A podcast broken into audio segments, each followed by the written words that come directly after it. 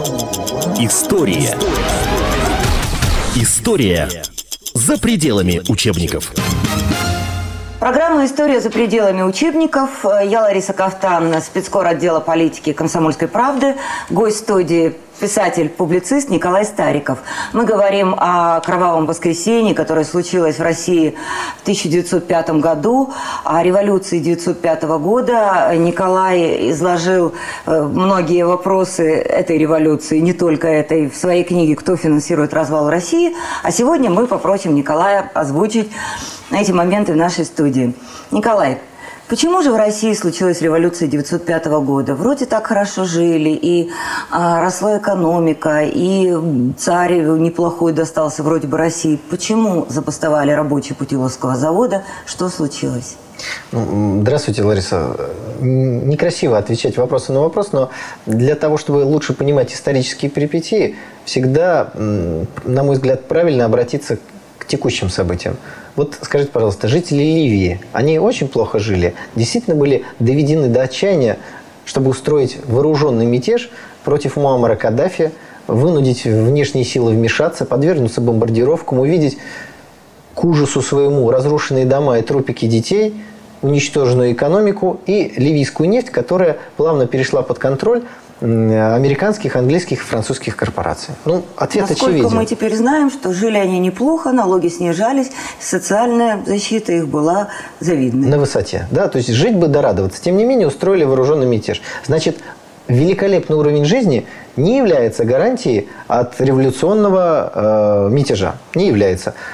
Тогда зададим себе вопрос, почему же эти люди восстали? Им действительно плохо жилось? Нет, потому что внешние силы вмешались в развивающиеся в Ливии процессы, влили туда деньги, специально обученных горланов-главарей, оружие, дали информационную поддержку в мировых СМИ и начали тщательно раздувать тот маленький огонек недовольства, который всегда тлеет в любом государстве.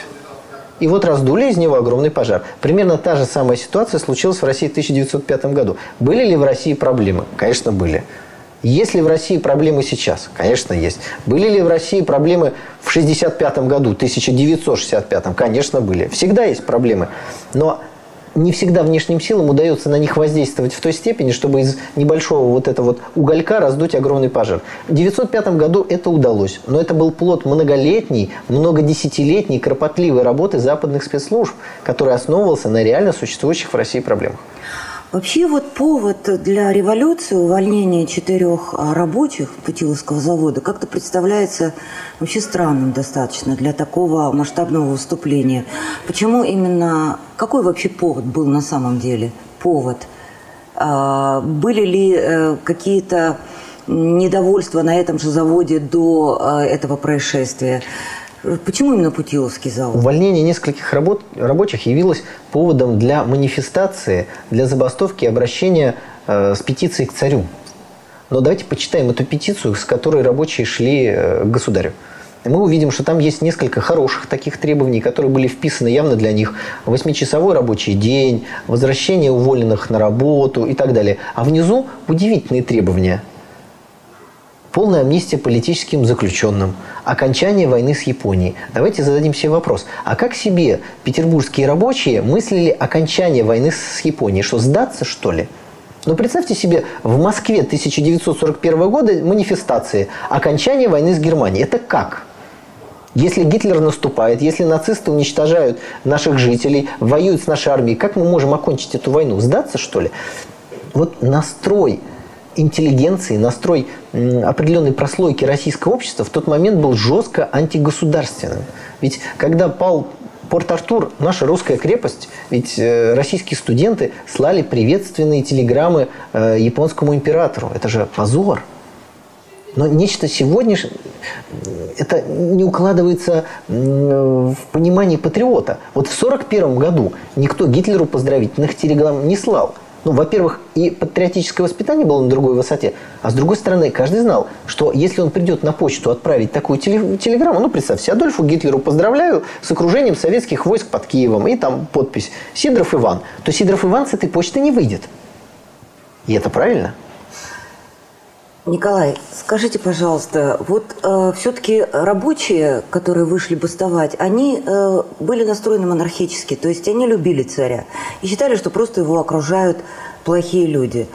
А, все-таки вот на той основе, если бы власть а, озаботилась как-то своим имиджем, своим, своим укреплением порядка, с учетом того, что люди-то очень хорошо к царю относились, то, может быть, и не случилось бы а, тех событий, которые случились, расстрела, кровавого воскресенья и дальнейших очень революционных событий в России. Все-таки эти рабочие были по-другому настроены, чем рабочие 17 года. Ведь так? Да, рабочие были одни и те же, даже временной промежуток небольшой. Давайте разберем события 1905 года, Кровавого воскресенья, чтобы понять, что случилось. Революционеры, финансируемые из-за границы, хотели устроить провокацию, целью которой в любом случае должна была стать кровь, пролитие крови. Петиция рабочих, которые идут к царю. В эту толпу были инкорпорированы боевики. В случае, если бы царь вышел принять эту петицию, он должен был бы быть убит. Это, так сказать, программа максимум. Программа минимум и была в реальности реализована. Идет толпа рабочих. При этом власти запретили это шествие, но, к сожалению, то ли по предательскому умыслу, то ли по бардаку, который царил тогда, э, эти объявления о запрещении шествия были напечатаны и расклеены очень поздно, а то и вовсе не расклеены. Значит, стоят войска, готовые пресечь несанкционированное шествие. В этот момент идет толпа рабочих с хоругвями, с портретами царя, но уже по дороге происходят определенные эксцессы. Боевики, которые есть в этой толпе, в церквях силой отнимали хоругви. Давайте э, поймем, что все-таки монархически настроенные лояльные рабочие не будут врываться в храм Божий для того, чтобы вырвать э, какие-то, э, какую-то утварь и с ней пойти э, к царскому... То есть это были провокаторы Были провокаторы, да. Но, опять же, для полноты картины мы должны представить себе, что вот эта толпа рабочих, незаконно шедшая к царю, охранялась полицией – то есть внутри власти была страшная несогласованность. И в результате будущего расстрела было убито полтора десятка жандармов и полицейских, которые просто, охраняя, выполняя свой долг, шли вместе с рабочими. Дальше эта толпа доходит до военных, и происходит провокация. Боевики, которые есть в толпе, начинают стрелять в военных. В ответ военные начинают стрелять в толпу. Кровь пролита, революционеры добились того, что им было нужно – и тут же на Васильевском острове Санкт-Петербурга, буквально через час после расстрела, раздают свежеотпечатанные листовки, в которых написано, что убито 10 тысяч человек, и кровавый царский режим, значит, не погнушался стрелять в собственный народ. Когда эти листовки были подготовлены, когда отпечатаны? До расстрела. Значит, провокация готовилась. Сооружались уже баррикады еще до расстрела. Начались нападения на оружейные магазины, попытки захвата. То есть началась раскачка ситуации. Но стартовым пистолетом для нее всегда должна быть кровь. Именно поэтому мы сейчас видим неизвестных снайперов на крышах арабских городов, которые якобы по заданию правительства стреляют демонстрантов. Николай, мне все-таки кажется, что вы стараетесь оправдать э, Николая II и премьер-министра Витте, и, может быть, других чиновников. И все-таки неужели этого нельзя было предотвратить вот тогда? Не было таких мудрых людей в правительстве. Э, я уже сказал, что была определенная несогласованность. Вот чем она была вызвана, несогласованность этих властных кругов? Предательством, недоработкой. Так и осталось на самом деле белым пятном российской истории. До сих пор точно неизвестно, почему государственная машина сработала так странно и дала желанный повод для э, стартового выстрела революции нашим финансируемым из-за рубежа революционерам. Вопрос совершенно досконально неизвестен. И я не хотел бы не оправдывать Николая II в этом смысле, не ругать его, потому что достоверно известно, что Николай II не отдавал приказа расстреливать демонстрации рабочих. Вот это исторический факт. История за пределами учебников. Николай, вот в этой революции, в, в этом выступлении а, большую роль играл такой священник Гапон. Потом его имя стало нарицательным, его стали называть поп Гапон. Что это за человек? Это провокатор. С одной стороны, он сотрудничал с царской охранкой, другой был активно связан с эсерами. Собственно говоря, потом, после, после этого трагического э, вот, происшествия, которое вошло в нашу историю под названием «Кровавое воскресенье», он уехал за границу, там даже написал мемуары, которые вышли по доброй традиции в Англии, потом вернулся в Россию, где и был эсерами повешен. Официальная, так сказать, эсеровская версия говорит за то, что рабочих подвел под пули. Но, с другой стороны, они убирали нежелательного свидетеля. И э, те эсеры, которые участвовали в убийстве Папа Гапона, потом очень активно засветятся в дальнейших контактах, контактах наших революционеров с иностранными разведками.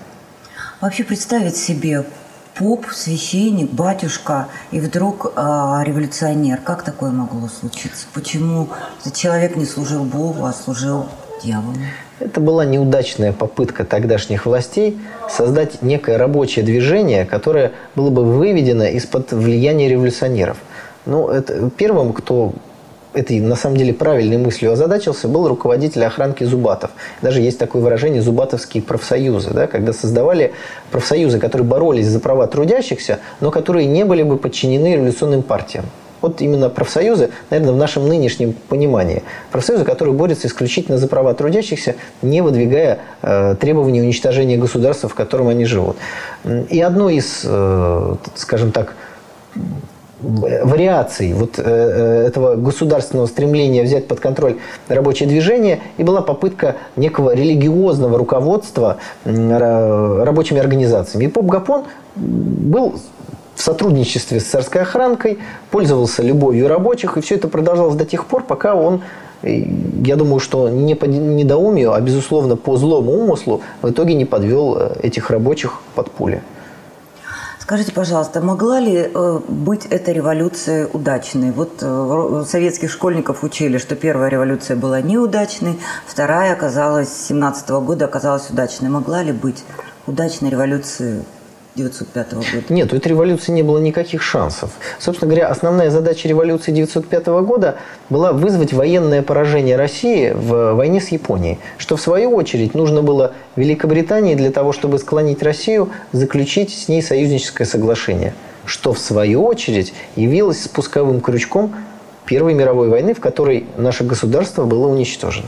То есть революционерам давали деньги и слали целые проходы оружия, как знаменитый Джон Графтон, вовсе не для того, чтобы они победили или э, смогли разрушить государство. Они должны были вызвать нагноение в государственном организме России, должны были сделать невозможной победу русского оружия. Вот основная задача революции 1905 года.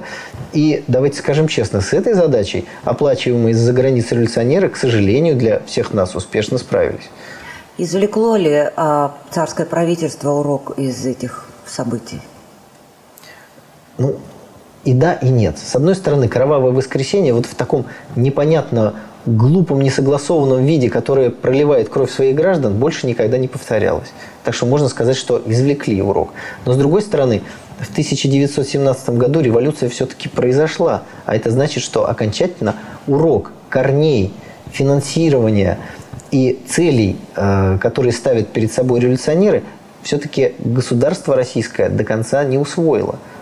И надо сказать, что в 1991 году этот вопрос революционный и управляемости революционеров из-за границы вновь всплыл. И он всплывает каждый раз, когда российское государство дает хоть малейшую слабину. Вот когда у власти был Сталин, вопрос финансирования внутренней оппозиции и революционного подполья из-за границы был решен раз и навсегда. И у пятой колонны внутри России не было никаких шансов.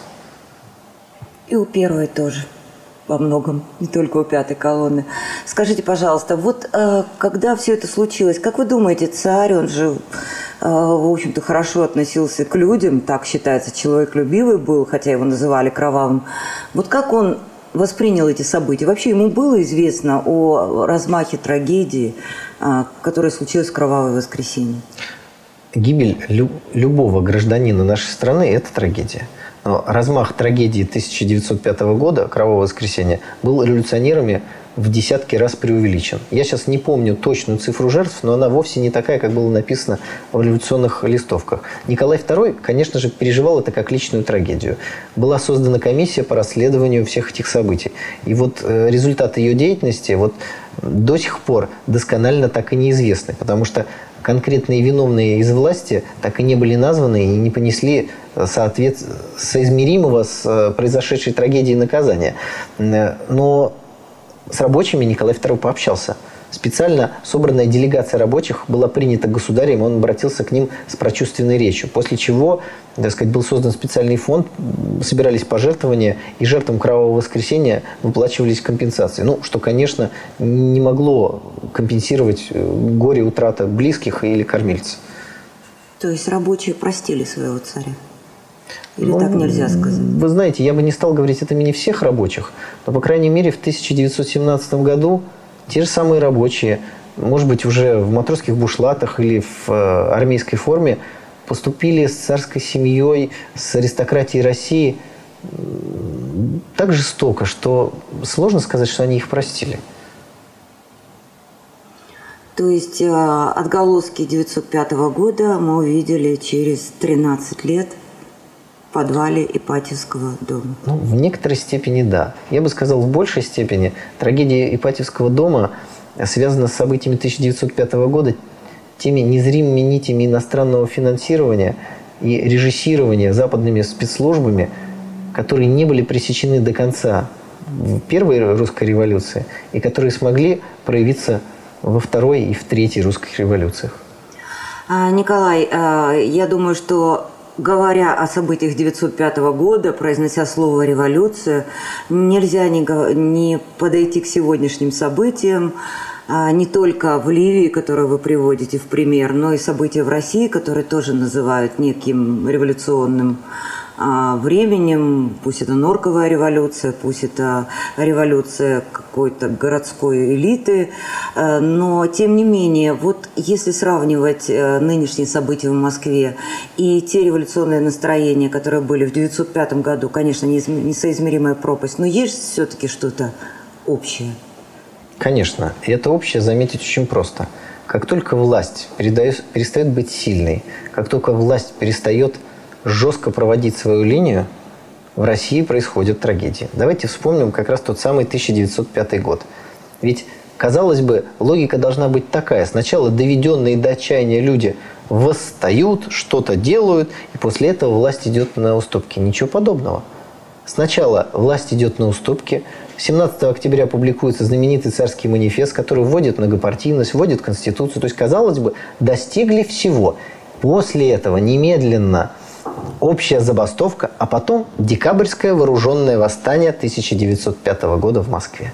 То есть как только русская власть пошла на уступки, немедленно пролилась кровь и произошла страшная трагедия. Ну разве власть пошла не уступ, на уступки не потому, что это было требование времени, потому что так стал жить мир, что нельзя было России быть уж совсем погруженной а, в самодержавие, а нужно было как-то немножечко демократически настраиваться на демократическое развитие, и поэтому была создана Дума, партии. А можно произнести много красивых слов, но реальность такова.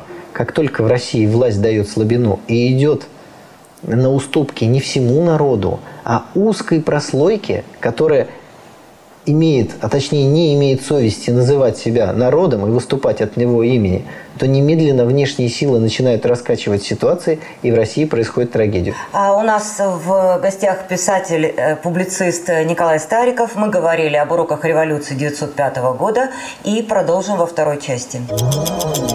История. История за пределами учебников. Продолжаем нашу программу «История за пределами учебников». А, у нас а, в гостях писатель-публицист Николай Стариков. Мы говорим о революции 1905 года, о тех уроках, которые сегодня можно извлечь из этого страшного события, кровавого воскресенья и других политических процессов, которые происходили в то время. Я Лариса Кафтан, спецкор отдела политики. Николай.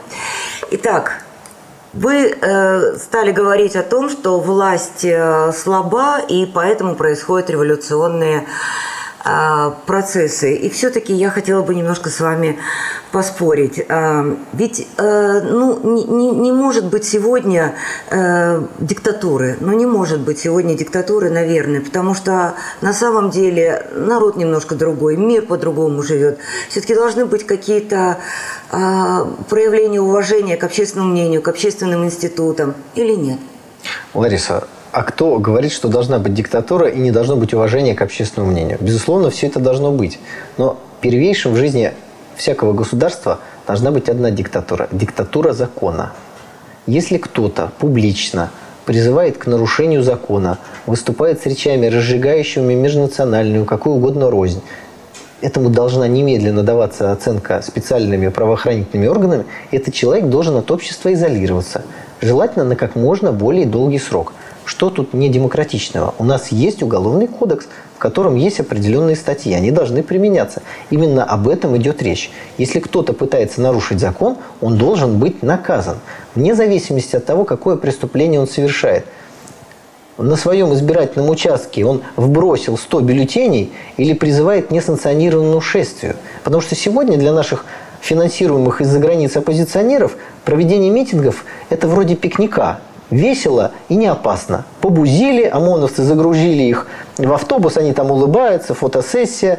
Смешной штраф 500 рублей, которым наверняка они в состоянии оплатить, а если денег нет, то им дадут организаторы митинга. И все. Что это? Это серьезное наказание, что ли? Посмотрите, как пакуют демонстрантов на всевозможных акциях протеста за рубежом. Какие не детские сроки давали тем, кто в Англии пытался нарушать э, английские законы. Вот как надо действовать. Здесь нет речи о том, что должна быть какая-то диктатура. Диктатура только одна. Диктатура закона. Нарушен закон – сажать. Не нарушен закон – никаких проблем.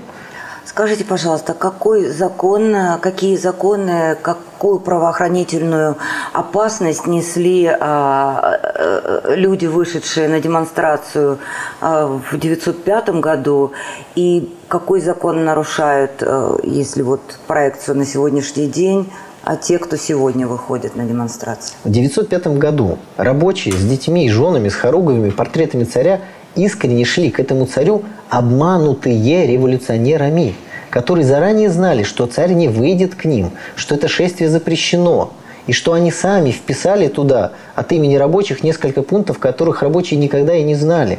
Петицию ну, о нуждах народа ну, называлась. Ну, вряд ли нужды народа в 1905 году амнистия политическим заключенным. Вот больше всего, знаете, во время войны путиловских рабочих волновала э, вот, вот эта вот э, вещь. Ну, конечно же, нет. Людей подставили ситуацию развивали так, чтобы их убили. То есть люди, вышедшие на улицы, были использованы провокаторами с целью раскачки ситуации. И любой, кто выходит на митинги, на демонстрации, которые организовываются антигосударственными силами, рискует оказаться в такой же ситуации, когда им будут манипулировать. Сам по себе он законопослушный человек, он не собирается никакую агрессию проявлять, у него самые благие намерения. Но ситуация будет моделироваться и конструироваться организаторами так, чтобы в результате пролилась кровь. Им это обязательно нужно. И мы видим, что вокруг границ современной России происходят очень странные и тревожные события. Я просто напомню, в конце декабря месяца э, одно британское судно было арестовано в э, Финляндии, полностью набитое взрывчаткой. И как выяснилось, там еще 69 американских ракет «Патриот», которые почему-то в судовой документации значились как фейерверки. Ну, тоже представьте себе, противо, э, серьезные такие ракеты, да, фейерверки. Почему? Финляндию. Судно плыло из Германии в Китай с заходом в финский порт. Посмотрите на карту. Очень странный маршрут. После этого история развивается еще более странно. А, несмотря на арест всего груза финскими таможенными службами, германское а, военное ведомство вдруг заявляет, что этот груз его, хотя непонятно, зачем они ракеты тогда фейерверками называли. Зачем? объяснений нет, все грузят обратно, и мы видим по сообщениям СМИ, что это судно подплыло к берегам Эстонии, почему-то там ночь стояла, якобы заправлялась топливом, хотя это можно было сделать в Финляндии. И по сообщениям тех же самых СМИ, то ли тонна, то ли 10 тонн взрывчатки куда-то испарились судно. После чего судно возвращается не, не в Китай плывет дальше, не в Корею, как нам говорят, а в ту же самую Германию. Только взрывчатки на нем то ли тонна, то ли 10 меньше. Вопрос. Финляндия, Эстония с какой страной граничат? Откуда удобнее всего притащить взрывчатку для того, чтобы совершить террористические акты во время э, предвыборного марафона в России, обвинить в этом власть и накалить ситуацию? Вот о чем идет речь. Собрать митинг, привезти взрывчатку и взорвать. Это тот же самый почерк, который был в 1905 году. Революционеры собирают толпу людей, ведут их, сами стреляют войска, чтобы войска отвечали огнем. Почерк тот же самый, сценарист тот же самый, режиссер Тогда не тот было же. металлоискателей, теперь а, на Болотной, на Сахарова установлены металлоискатели и вряд ли такой путь возможен. Ларис, я боюсь вас расстроить. Взрывчатка бывает пластиковая, которая не определяется никакими металлоискателями. Конечно, наши спецслужбы работают и работали. Я уверен, что отсутствие жертв на прошедших декабрьских митингах во многом вызвано вовсе не желанием организаторов митингов, чтобы этих жертв не было, а хорошей работой российских спецслужб. Но тем не менее, вот это судно плавало вокруг наших границ, и несколько тонн взрывчатки неизвестно куда исчезло. Спросим себя, куда эту взрывчатку повезут? По-моему, ответ очевиден. В Россию повезут. История за пределами учебников. А, я думаю, что если бы хоть один случай а, наход, нахождения взрывчатки у кого-то из присутствующих на площадях был известен, если бы это произошло, мы бы уже об этом с вами узнали. И во всеуслышание, я думаю, что об этом бы было сказано, что этот митинг используют просто как провокацию, нет? Слава Богу, что то ли не нашли, то ли не несли. Я думаю, что в данной ситуации лучше 10 раз перебдеть, чем один раз недобдеть. Потому что кровь одного демонстранта – это трагедия.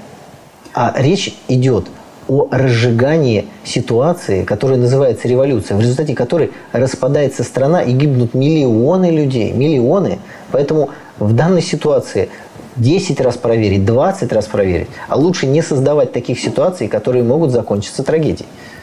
Николай, нет, нет ли у нас вот опасности сводить э, все процессы протестные, которые происходят в России, только к тому, что на Западе нас кто-то не любит?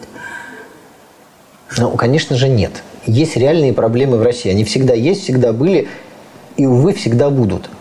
Но я много выступаю в России, в различных аудиториях. Я не видел еще ни одного человека, который бы искренне верил, что в Египте, Ливии, Тунисе, Йемене произошло реальное народное недовольство, в котором не участвовали западные спецслужбы. Не видел ни одного человека. Я всегда задаю этот вопрос. Но когда подобную же ситуацию моделируют в России, не все люди способны спроецировать ее на э, то, что происходит у них под носом. Вот в чем трагедия.